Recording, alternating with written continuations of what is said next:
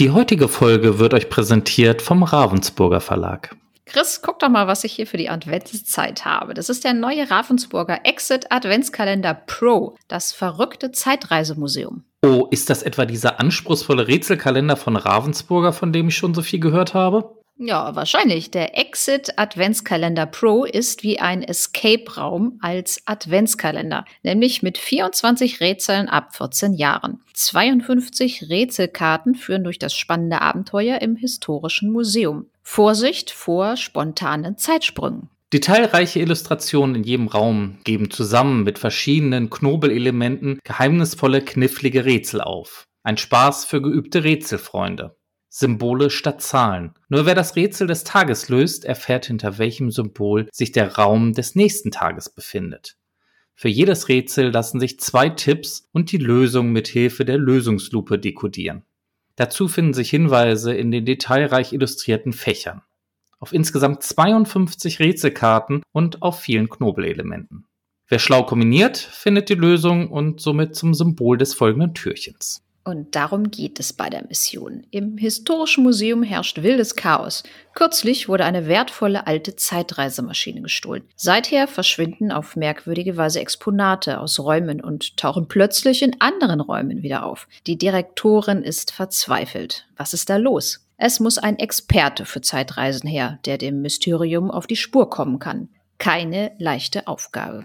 Jeden Tag muss ein schwieriges Rätsel gelöst werden, um zum nächsten Raum zu finden. Jetzt sind clevere Kombinationsgabe, Fantasie und Kreativität gefragt. Die Zeit drängt, denn schon in 24 Tagen soll die große Weihnachtsgala im Foyer stattfinden. Den Ravensburger Exit Adventskalender Pro bekommt ihr fast überall, wo es momentan Adventskalender gibt, direkt im Ravensburger Online-Shop. Oder aber ihr könnt heute einen Adventskalender sogar bei uns gewinnen. Ja, genau. Dazu müsst ihr bis zum 18. November um 12 Uhr eine E-Mail an nt.crime.gmx.de schicken und uns sagen, wie der Ravensburger Exit Pro Adventskalender dieses Jahr heißt. Psst, an der Stelle, wenn ihr genau zugehört habt, hat Nicole euch das am Anfang sogar schon verraten.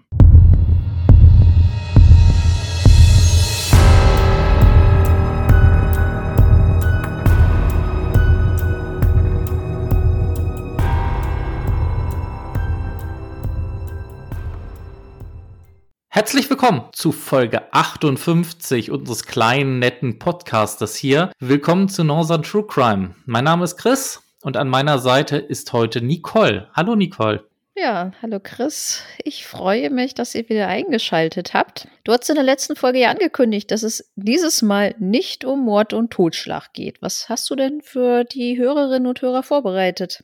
Ich habe natürlich für unsere Hörerinnen und Hörer was vorbereitet, aber natürlich auch für dich. Und wenn ich etwas verspreche, dann halte ich es meistens auch. Und so machen wir das auch heute. Also heute mal kein Mord und Totschlag, obwohl, na, ein bisschen werden wir wahrscheinlich doch nicht drumherum kommen. Ah. Ach so. das wäre ja, sonst wäre es ja auch ein bisschen langweilig, oder? Das stimmt schon. Aber es ist heute nur ein Randthema, versprochen. Okay. Bevor wir anfangen, Nicole, kennst du eigentlich den Film Oceans 11? Allzu viele Filme kenne ich nicht, kennst mich ja, aber den kenne ich. Das ist doch der Film mit Matt Damon und George Clooney, wo es um so einen Casino-Raub geht. Genau. Darum geht es in unserem heutigen Fall nämlich auch. Vielleicht nicht ganz so spektakulär, aber fangen wir mal von Anfang an. Wir gehen dafür nach Bad Zwischenahn. Ja, Bad Zwischenahn, wo du gerade sagtest, es ist nicht so spektakulär. Hm. Bad Zwischenahn ich weiß nicht, ob das bekannt ist, eine Gemeinde im Landkreis Ammerland in Niedersachsen und liegt westlich von Oldenburg. Das sind ungefähr 30.000 Einwohner in der größten Gemeinde in dem Landkreis und ähm, bekannt ist Bad Zwischenahn auch durch das Zwischenahner Meer und den Kurpark. Genau, und wir befinden uns jetzt in Bad Zwischenahn und zwar am Silvesterabend des Jahres 1976. Es ist 23.45 Uhr. In einer Viertelstunde endet das Jahr 1976. Für diesen Abend hat das Zwischenahner Casino eine große Überraschung angekündigt. Als dem Kartenkontrolleur am Eingang aber nun zwei maskierte Männer gegenüberstehen und ihm eine Pistole vor die Brust halten, denkt dieser, was für ein blöder Scherz das wohl sein soll. Es dauert aber nur wenige Sekunden, bis er dann merkt, dass es natürlich kein Scherz ist. Die Männer sagen, das ist ein Überfall und schieben sich an dem Kartenkontrolleur vorbei in den Innenraum des Casinos. Im Kassenbereich steht ein Mitarbeiter, der weiß, welche Überraschung das Casino geplant hat. Es sollte ein Schornsteinfeger auftreten. Er wundert sich gerade noch darüber, dass der Schornsteinfeger aber merkwürdig aussieht. Da steht der erste der beiden Männer schon neben ihm im Kassenbereich. Der Mann trägt einen dunklen Trainingsanzug. Der Croupier springt von seinem Stuhl auf, um sich zu beschweren. Da taucht der zweite bewaffnete Mann auf, ebenfalls in einem Trainingsanzug gekleidet. Der Croupier hebt dann die Hände und setzt sich wieder auf seinen Stuhl. Anschließend erscheint der technische Leiter des Casinos, Karl S., am Eingang zum Casinosaal, um die Silvesterrede zu halten. Er erblickt den ersten Mann im Trainingsanzug und ärgert sich innerlich, dass er kein passendes Outfit für Silvester und für seine Spielbank trägt. Noch bevor er etwas sagen kann, bekommt er von dem zweiten Täter einen Stoß mit dessen großkalibriger Militärwaffe in den Rücken. Unter vorgehaltener Waffe drängen die beiden Maskierten den 50-jährigen Karl S. in den Casinosaal, wo sich zu diesem Zeitpunkt knapp 200 Menschen aufhalten. Das ist ein Überfall und Ruhe bewahren. Das sind die Worte des einen Täters zu den Gästen. Der Chefkassierer des Casinos wird gezwungen, mit einem der Täter zum Panzerschrank zu gehen. Dort holt er eine Geldkassette heraus und übergibt sie dem Räuber. Dieser bedankt sich freundlich beim Chefkassierer. In der Kassette befinden sich 286.000 D-Mark. Einige Gäste glauben zu diesem Zeitpunkt noch immer an einen Scherz oder eine gelungene Aktion zum Silvesterabend von der Spielbank, bis einer der Gäste meint, mit einer spontanen Aktion die Täter aufhalten zu können. Er nimmt einen Stuhl und wirft diesem einen der Täter in den Rücken. Dieser gerät ins Stolpern und dreht sich mit der Waffe in der Hand um. Ein Gast schreit, oh Gott, er schießt und schließt die Augen. Doch keiner schießt. Im Gegenteil. Die beiden Männer im Trainingsanzug sagen nur Schönen Dank und allen ein frohes neues Jahr. Danach verlassen die Männer das Casino. Ein Lokalreporter, der wegen des Auftritts des Schornsteinfegers anwesend ist, verfolgt das Geschehen heimlich aus dem Vorraum und versucht über das öffentliche Telefon die 110 zu verständigen. Diese ist allerdings besetzt. Also ruft er die örtliche Polizeidienststelle an. Die Beamten sind allerdings fünf Minuten zu spät am Tatort und die Täter schon längst geflüchtet. Ein Croupier konnte noch beobachten, wie sich die Täter trennten und in einem kleinen Wald verschwanden. Als die Polizei eintrifft, macht sich der Lokaljournalist gleich auf den Weg in die Redaktion, was ihn aus Sicht einiger Gäste als flüchtigen Täter dastehen lässt. Die Polizei kann diese Vermutungen allerdings sehr schnell ausräumen, tappt aber im Dunkeln, was die wahren Täter angeht. Das Einzige, was als Information an die Öffentlichkeit kommt, ist, dass die Täter zwischen 30 und 35 Jahren alt, zwischen 1,75 Meter und 1,80 Meter groß sind und gutes Hochdeutsch sprechen. Eine Sonderkommission wird eingerichtet und es werden Spuren gesichert. Aber es gibt keine heiße Spur bis zum 17. März 1977. Denn da wird das Casino erneut überfallen. Dieses Mal weniger spektakulär und auch nur von einem Einzeltäter. Aber auch dieses Mal entkommt der Mann mit fast 190.000 D-Mark unerkannt. Die Polizei ermittelt und nach einiger Zeit gelingt im Zuge anderer Ermittlungen offenbar die Aufklärung einer ganzen Serie von Spielbank-Raubüberfällen in den Orten Hittfeld, Bad Pyrmont, Bad Harzburg und Bad Zwischenahn mit einem Gesamtschaden von weit über einer Million D-Mark. Die Polizei kann ermitteln, dass der mutmaßliche Haupttäter der 38-jährige Eugen Johann R. sein könnte. Eugen Johann ist unter dem Pseudonym der elegante Schwede eine bekannte Reeperbahngröße. Sein Komplize soll der Bulgare Dimitar V sein. Beide Männer sind bereits mehrfach strafrechtlich in Erscheinung getreten. Allerdings kommt es wegen der Spielbanküberfälle nicht mehr dazu, dass die Staatsanwaltschaft einen Haftbefehl beantragen muss. Denn Eugen Johann R ist wegen Mordes und schweren Raubes rechtskräftig verurteilt worden. In einem Fahrstuhl in der Rathausstraße 13 in Hamburg erschoss Eugen Johann den 72-jährigen Firmenchef Herbert Metelmann. Die Firma Gebrüder Metelmann handelte mit Zucker, Getreide und Futtermitteln. Vor allem der Zuckerhandel hat die Metelmanns reich gemacht. Herbert Metelmann hieß in der Branche nur The Sugar King.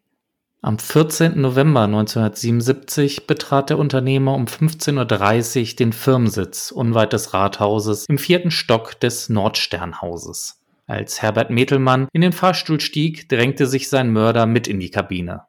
Er feuerte mit einem 38er Smith Wesson Revolver auf sein Opfer. Von Kugeln in Herz und Lungen getroffen, brach der Firmenchef in der Fahrstuhlkabine zusammen. Sein Prokurist Axel K. hörte die Schüsse und stürmte auf den Flur. Als er die Fahrstuhltür aufriss, schoss ihm der Täter in die Hüfte. Der Schütze rannte dann auf die Straße. Dabei hinterließ er eine Blutspur. Er hatte sich beim Schießen an der Hand verletzt. Irgendwann bekam die Polizei den entscheidenden Hinweis auf den 36-jährigen Berufsverbrecher Eugen Johann R. Am 14. Dezember 1977 verließ der Österreicher eine Reinigung an der Lappenbergsallee in Eimsbüttel, als Beamte ihn überwältigen konnten. Er hatte noch versucht, seinen Revolver zu ziehen. In der nahen Wohnung entdeckte die Polizei ein ganzes Waffenarsenal. Der damals 36-Jährige hatte bereits in Schweden Überfälle begangen, war verhaftet worden und konnte nach fünf Jahren aus dem Knast flüchten.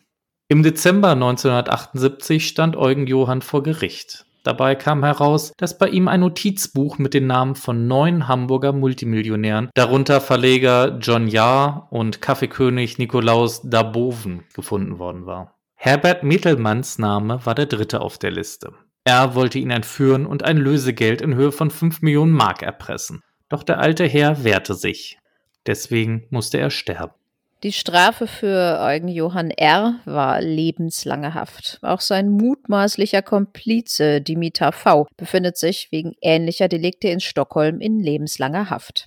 Für die Taten in Bad Zwischenahn fertigt die Staatsanwaltschaft allerdings trotzdem gegen Eugen Johann R. eine Anklageschrift, obwohl man zu der Überlegung kommen könnte, dass die Taten gemäß 154 StPO eingestellt werden könnten. Nicole, ich glaube, wir haben noch nicht drüber gesprochen. Kannst du unseren Hörern mal erklären, was es mit dem Paragraph 154 StPO auf sich hat? Ja, es gibt ja die Möglichkeit, dass die Verfahren auch eingestellt werden. Da gibt es in der Strafprozessordnung einige Vorschriften. Bei diesem 154 ist es das so, dass ähm, die Staatsanwaltschaft die Möglichkeit hat, von der Verfolgung der Taten abzusehen. Und zwar wenn das jetzt so ist, dass die Strafe, zu der die Verfolgung führen kann, nicht unbedingt ins Gewicht fällt, weil nämlich derjenige wegen einer anderen Tat rechtskräftig verurteilt wurde. Oder auch, wenn das so ist, dass ein Urteil wegen dieser Tat in einer angemessenen Frist nicht zu erwarten ist. Und wenn eine Strafe, die er bereits bekommen hat, wegen der anderen Tat zur Einwirkung auf den Täter ausreichend erscheint. Wenn das jetzt so ist, dass bereits eine Anklage erhoben wird, dann kann das Gericht auf Antrag der Staatsanwaltschaft auch in jeder Lage das Verfahren vorläufig einstellen wenn das so sein sollte, dass das Verfahren jetzt schon erstmal vorläufig eingestellt war, es aber so ist, also wenn man jetzt gesagt hat, ja, da läuft noch ein anderes Verfahren, in diesem Fall war es ja so, dass er da schon rechtskräftig verurteilt wurde zu einer lebenslangen Freiheitsstrafe. Wenn das jetzt aber so gewesen wäre, dass man jetzt gesagt hätte, so man wartet erst mal, ob die Verurteilung überhaupt erfolgt ist oder ob diese lebenslange Freiheitsstrafe rechtskräftig wird. Und es ist hinterher so, dass wenn es jetzt nicht mehr zu einer Verurteilung kommt, also hebt der Bundesgerichtshof beispielsweise das Urteil auf und der Verurteilte wird dann in einem erneuten Prozess freigesprochen, dann kann das Verfahren auch wieder aufgenommen werden, sofern es nicht verjährt ist. Okay, Nicole, vielen Dank soweit. In unserem Fall gegen Eugen Johann R. wird allerdings die Anklage zur Hauptverhandlung zugelassen und so beginnt im Februar 1980 der Prozess. Über drei Jahre nach dem Raub auf das Casino in Bad Zwischenahn. Johann R. schweigt vor dem Landgericht Oldenburg. Es gibt zwar viele Indizien, die ihn mit den Taten in Bad Zwischenahn in Verbindung bringen, aber es ergibt sich weder eine Indizienkette noch sind es zwingende Beweise.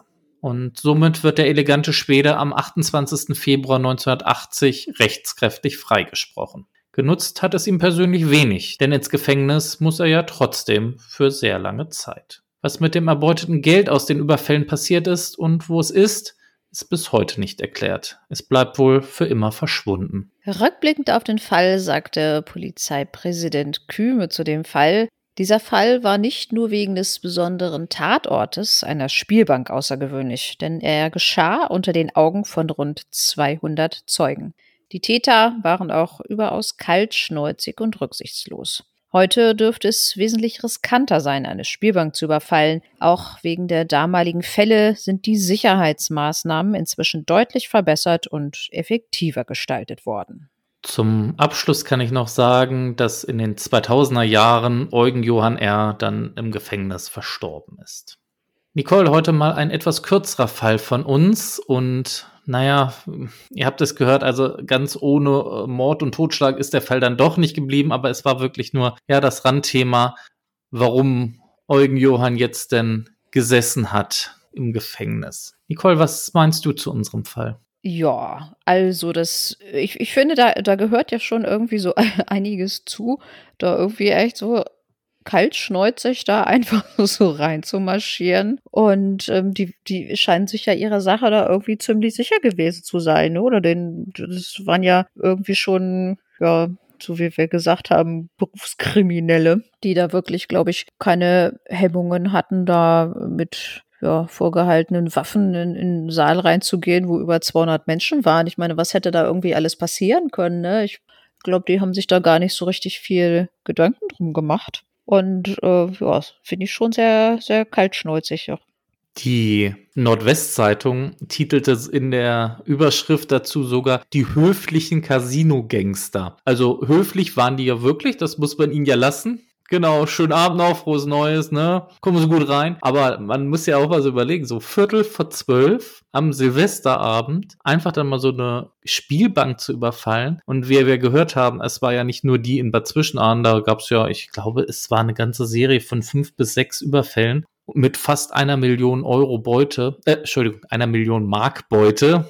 Ja, D-Mark. Hm.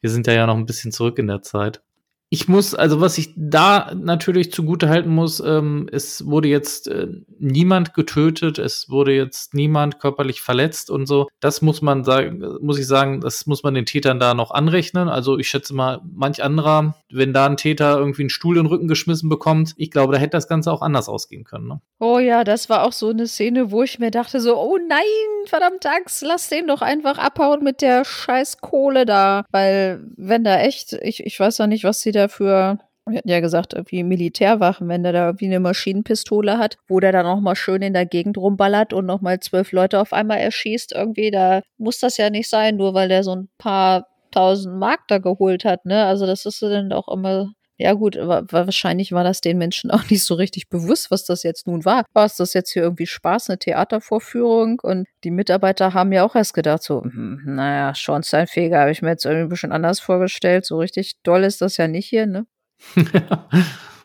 Trainingsanzug. Hm. Juhu, bin der Schornsteinfeger. Ja, aber scheinbar waren die Sicherheitsvorkehrungen damals ja wirklich nicht so doll, sodass man das einfach, ja, gut kriegen konnte, das Geld, ne? Ja, da hast du recht. Also, wenn wir nochmal kurz auf die Waffe zu sprechen kommen, da habe ich halt unterschiedliche Angaben im Internet gefunden. Deswegen habe ich es dann nur auf Militärwaffe bezogen, weil manche sagten, es wäre halt ein Maschinengewehr gewesen. Manche schreiben dann, ja, es wäre eine amerikanische äh, Automatikwaffe gewesen. Also hundertprozentig sicher sein kann man sich da nicht. Das Einzige, was wohl ist, dass es eine amerikanische Waffe war, die vom Militär genutzt wird. Das ist wohl das Einzige, was man sicher sagen kann. Okay. Ja, ich, ich fände es auch mal ganz interessant, wenn die Polizei denn dann 200 Zeugen vernommen hat, sofern sie das überhaupt getan haben, was da denn dann echt so bei rumkommt, wie 200 Menschen unterschiedlich zwei Täter beschreiben, ja, was das Alter betrifft, was die Größe betrifft und was vielleicht auch die, die Waffen betreffen oder irgendwie sowas. Also wenn mich da einer fragt, so, was hat der da für eine was weiß ich, was das für eine Waffe ist. Äh, ich könnte nur sagen, es ist wahrscheinlich keine knallgrüne Kinder-Plastikpistole gewesen oder so Nerf oder eine Wasserpistole oder sowas. Ne? Da kenne ich, die, die kriege ich gerade noch auseinander, aber sobald das was ist, was irgendwie nach Waffe aussieht, was weiß ich, ob das eine Schreckschusspistole ist oder eine halbautomatische sonst was. Also da bräuchte mich keiner nachfragen. Da gab es letztens eine Meldung, ich weiß nicht, ob du die gelesen hattest, gerade weil wir bei dem Thema sind. Da hatte ein Jugendlicher sich aus Lego-Baustein eine Waffe gebaut und ist durch, damit durch die Straße gelaufen und wurde dann erstmal vom Großeinsatzkommando der Polizei aufgehalten, weil sie Leute gemeldet haben, der läuft mit einer äh, automatischen Waffe rum. Ja. Aber Nicole, du hattest mir vorhin gesagt, du hattest noch ein paar Fragen zum Thema Casino vorbereitet. Dann schieß doch mal los. Weißt du, warum es in Casinos keine Uhren oder Fenster gibt? Hm, ich schätze mal, damit die Spieler nicht auf die Idee kommen, da, oh, ich muss jetzt nach Hause oder sowas. Hm?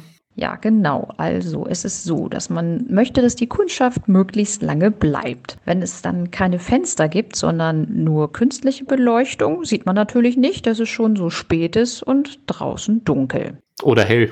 Ja, oder schon wieder hell.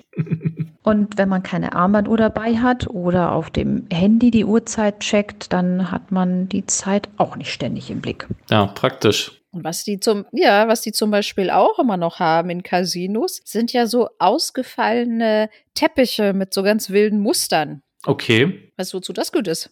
Ich war noch nie im Casino, aber du wirst es mir sicherlich erzählen. Ja, du warst noch nie im Casino? Nein. Ach. Also ich war, glaube ich, ein oder zweimal in Hannover auf jeden Fall. Okay.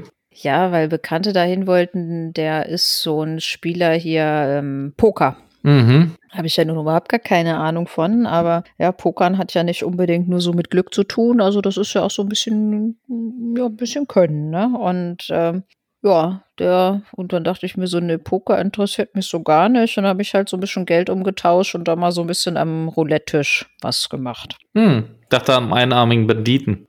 Kenne ich mich irgendwie auch nicht mit aus. Ich hatte mal als Kind so ein Spiel, so ein Roulette konnte man selber irgendwie so Ja, Reone war plü, zack, dann hast du eine Kugel reingeworfen. Das fand ich immer ganz witzig. Aber. Als das Geld dann weg war. Hm. Äh, ich, ich habe da nicht wirklich viel Geld auf den Kopf gehauen. Also das war mir, da bin ich denn dann irgendwie auch zu geizig. Nein, aber zurück zu den Teppichen. Das ist so, dass die Leute nicht einpennen und so müde werden, weil das dann so wilde Muster sind. Ach. Damit man da halt wach mit bleibt und einem nicht die Augen zufallen. Knaller. Ja, sorgt nochmal für so einen Energieschub. Ja, ist also auch alles, ne?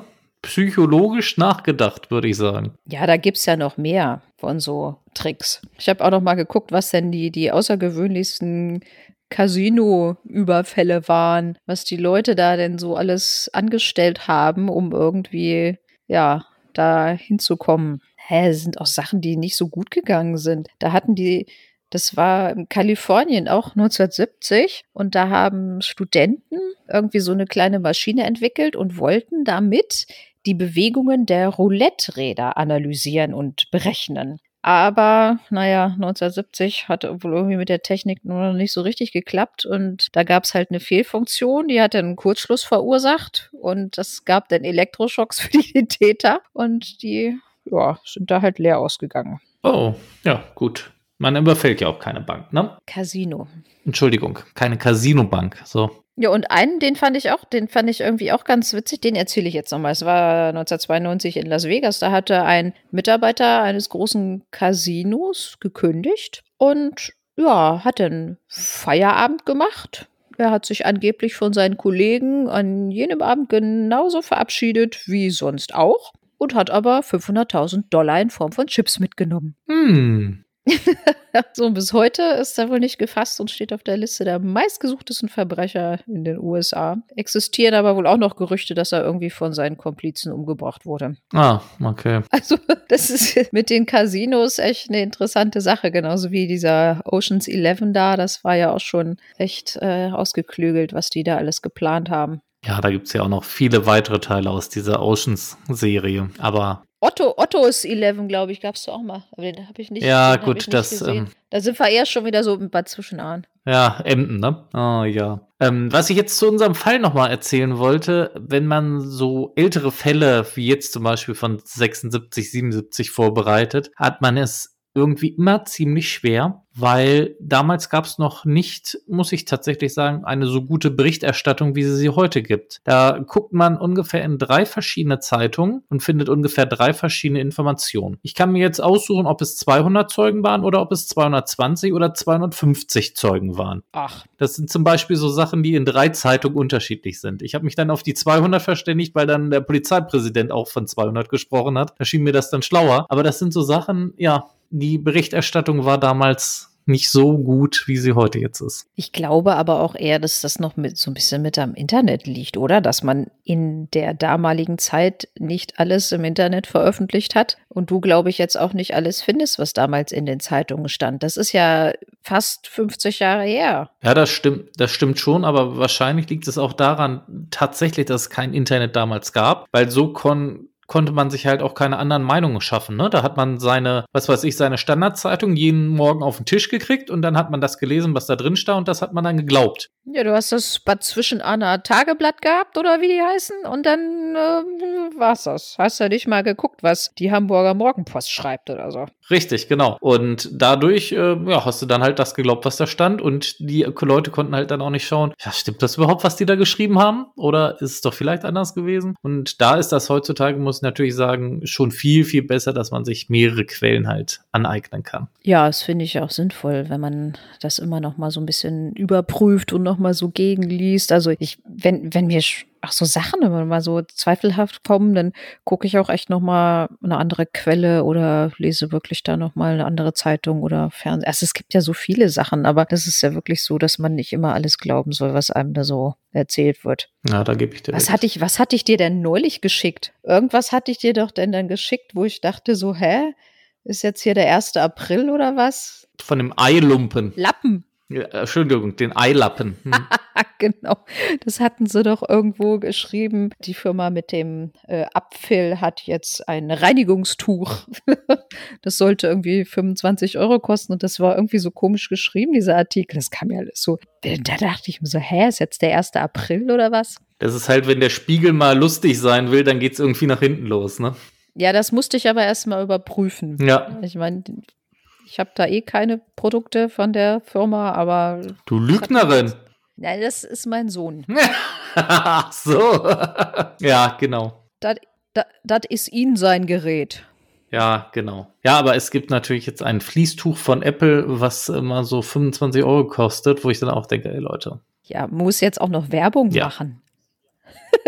ja, aber negative Werbung eher gesagt. Ach so, okay. Ja, da wir, kann ich auch noch mehr Sachen zu beitragen. Ich habe mich heute tierisch geärgert, weil ich mit dem Fahrrad unterwegs war und ich bin dann dann auf eine Wurzel gesprungen quasi mit dem Hinterrad und das ist dann dann voll geplatzt, der Schlauch und ich habe es nicht geschafft, meinen Reifen, also die, den Schlauch da rauszukriegen, weil dieser Reifen total an der Felge geklebt hat. Und dann habe ich das Fahrrad zum Auto getragen und musste das quasi in einem Schraubstock einklemmen und mit roher Gewalt diesen Mantel von der Felge ziehen. Ich mich tierisch drüber geärgert. So, Aber dann durftest du heute wenigstens noch mit mir aufnehmen. Dann das nette Highlight zum Ende des Tages. ja, ja, was, was ich auch noch so ein bisschen als, ich sag jetzt mal, Highlight an dem Fa Fall fand, so ein bisschen so eine Genugtuung, dass der, also wir, normalerweise wissen wir ja gar nicht, wer der Täter war, weil wenn er rechtskräftig freigesprochen wurde, ne? Aber es sind ja nun schon starke Hinweise auf den Eugen, dass er das war und wenn der das schon Es reichte aber nicht zur Verurteilung, ja. ja, ja, ja. Also normalerweise wissen wir das ja gar nicht. Aber was der da auch echt ja genauso kaltblütig da, äh, diese Geschichte mit den Hamburger Industriellen da, dass er dafür eine lebenslange Freiheitsstrafe bekommt, das ist ja zumindest schon mal was. So ein bisschen Genugtuung. Und wie ich vorhin ja schon mitgeteilt habe, er ist dann ja auch im Gefängnis gestorben. Ja, und derjenige, der da noch mutmaßlich eventuell oder auch doch nicht sein Komplize war, hat ja nun auch schon einiges auf dem Kerbholz und da in Schweden eine lebenslange Freiheitsstrafe. Also die sind ja auch ganz gut verurteilt worden. Ja, das stimmt. Von Dimitar V weiß ich allerdings jetzt nicht, wie es mit dem weitergegangen ist. Lebenslange Haft in Schweden. Nicole, weißt du eigentlich, wie lang das ist? Haben wir da mal drüber gesprochen? Wir hatten, äh, wir hatten ja mal generell drüber gesprochen, diese Mindestverbüßungszeit. Und ähm, weil mich das auch eben gerade interessiert hat, habe ich ja, was du ja nicht so magst, nochmal schnell die Suchmaschine angeworfen. Und in Schweden sind es tatsächlich nur zehn Jahre. Mindestverbüßungsfrist. Genau. Also kann ja auch sein, dass er 12, 14, 16, 18 oder sonst was gesessen hat. Hm, der bietet mehr. Ja, also wenn du zum Beispiel mal in andere Länder guckst, so Estland, das sind 30 Jahre. Ja. Schön. Das ist schon mal, das ist schon mal ein Brett. Ja. Also lieber nicht böse sein in Estland.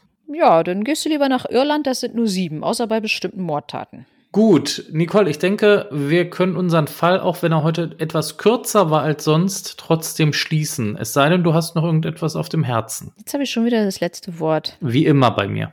Nee, Ich, also da fällt mir jetzt nichts mehr zu ein. Kann man nur hoffen, dass die Menschen, die dabei waren, jetzt nicht irgendwie so einen richtigen Schock für ihr Leben gekriegt haben, weil wenn ich mir so überlege, ich wäre da gewesen und denke da vielleicht auch erstmal so, hahaha, ist ja ein lustiger Silvesterscherz.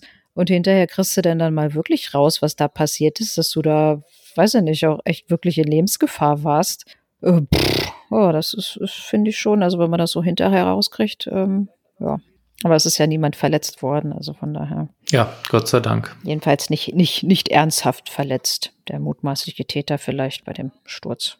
Gut, dann können wir den Fall unserer höflichen Casino-Gangster, wie es die Zeitung getitelt hat, schließen. Und ich kann dich endlich mal wieder fragen, Nicole, wo geht's das nächste Mal hin?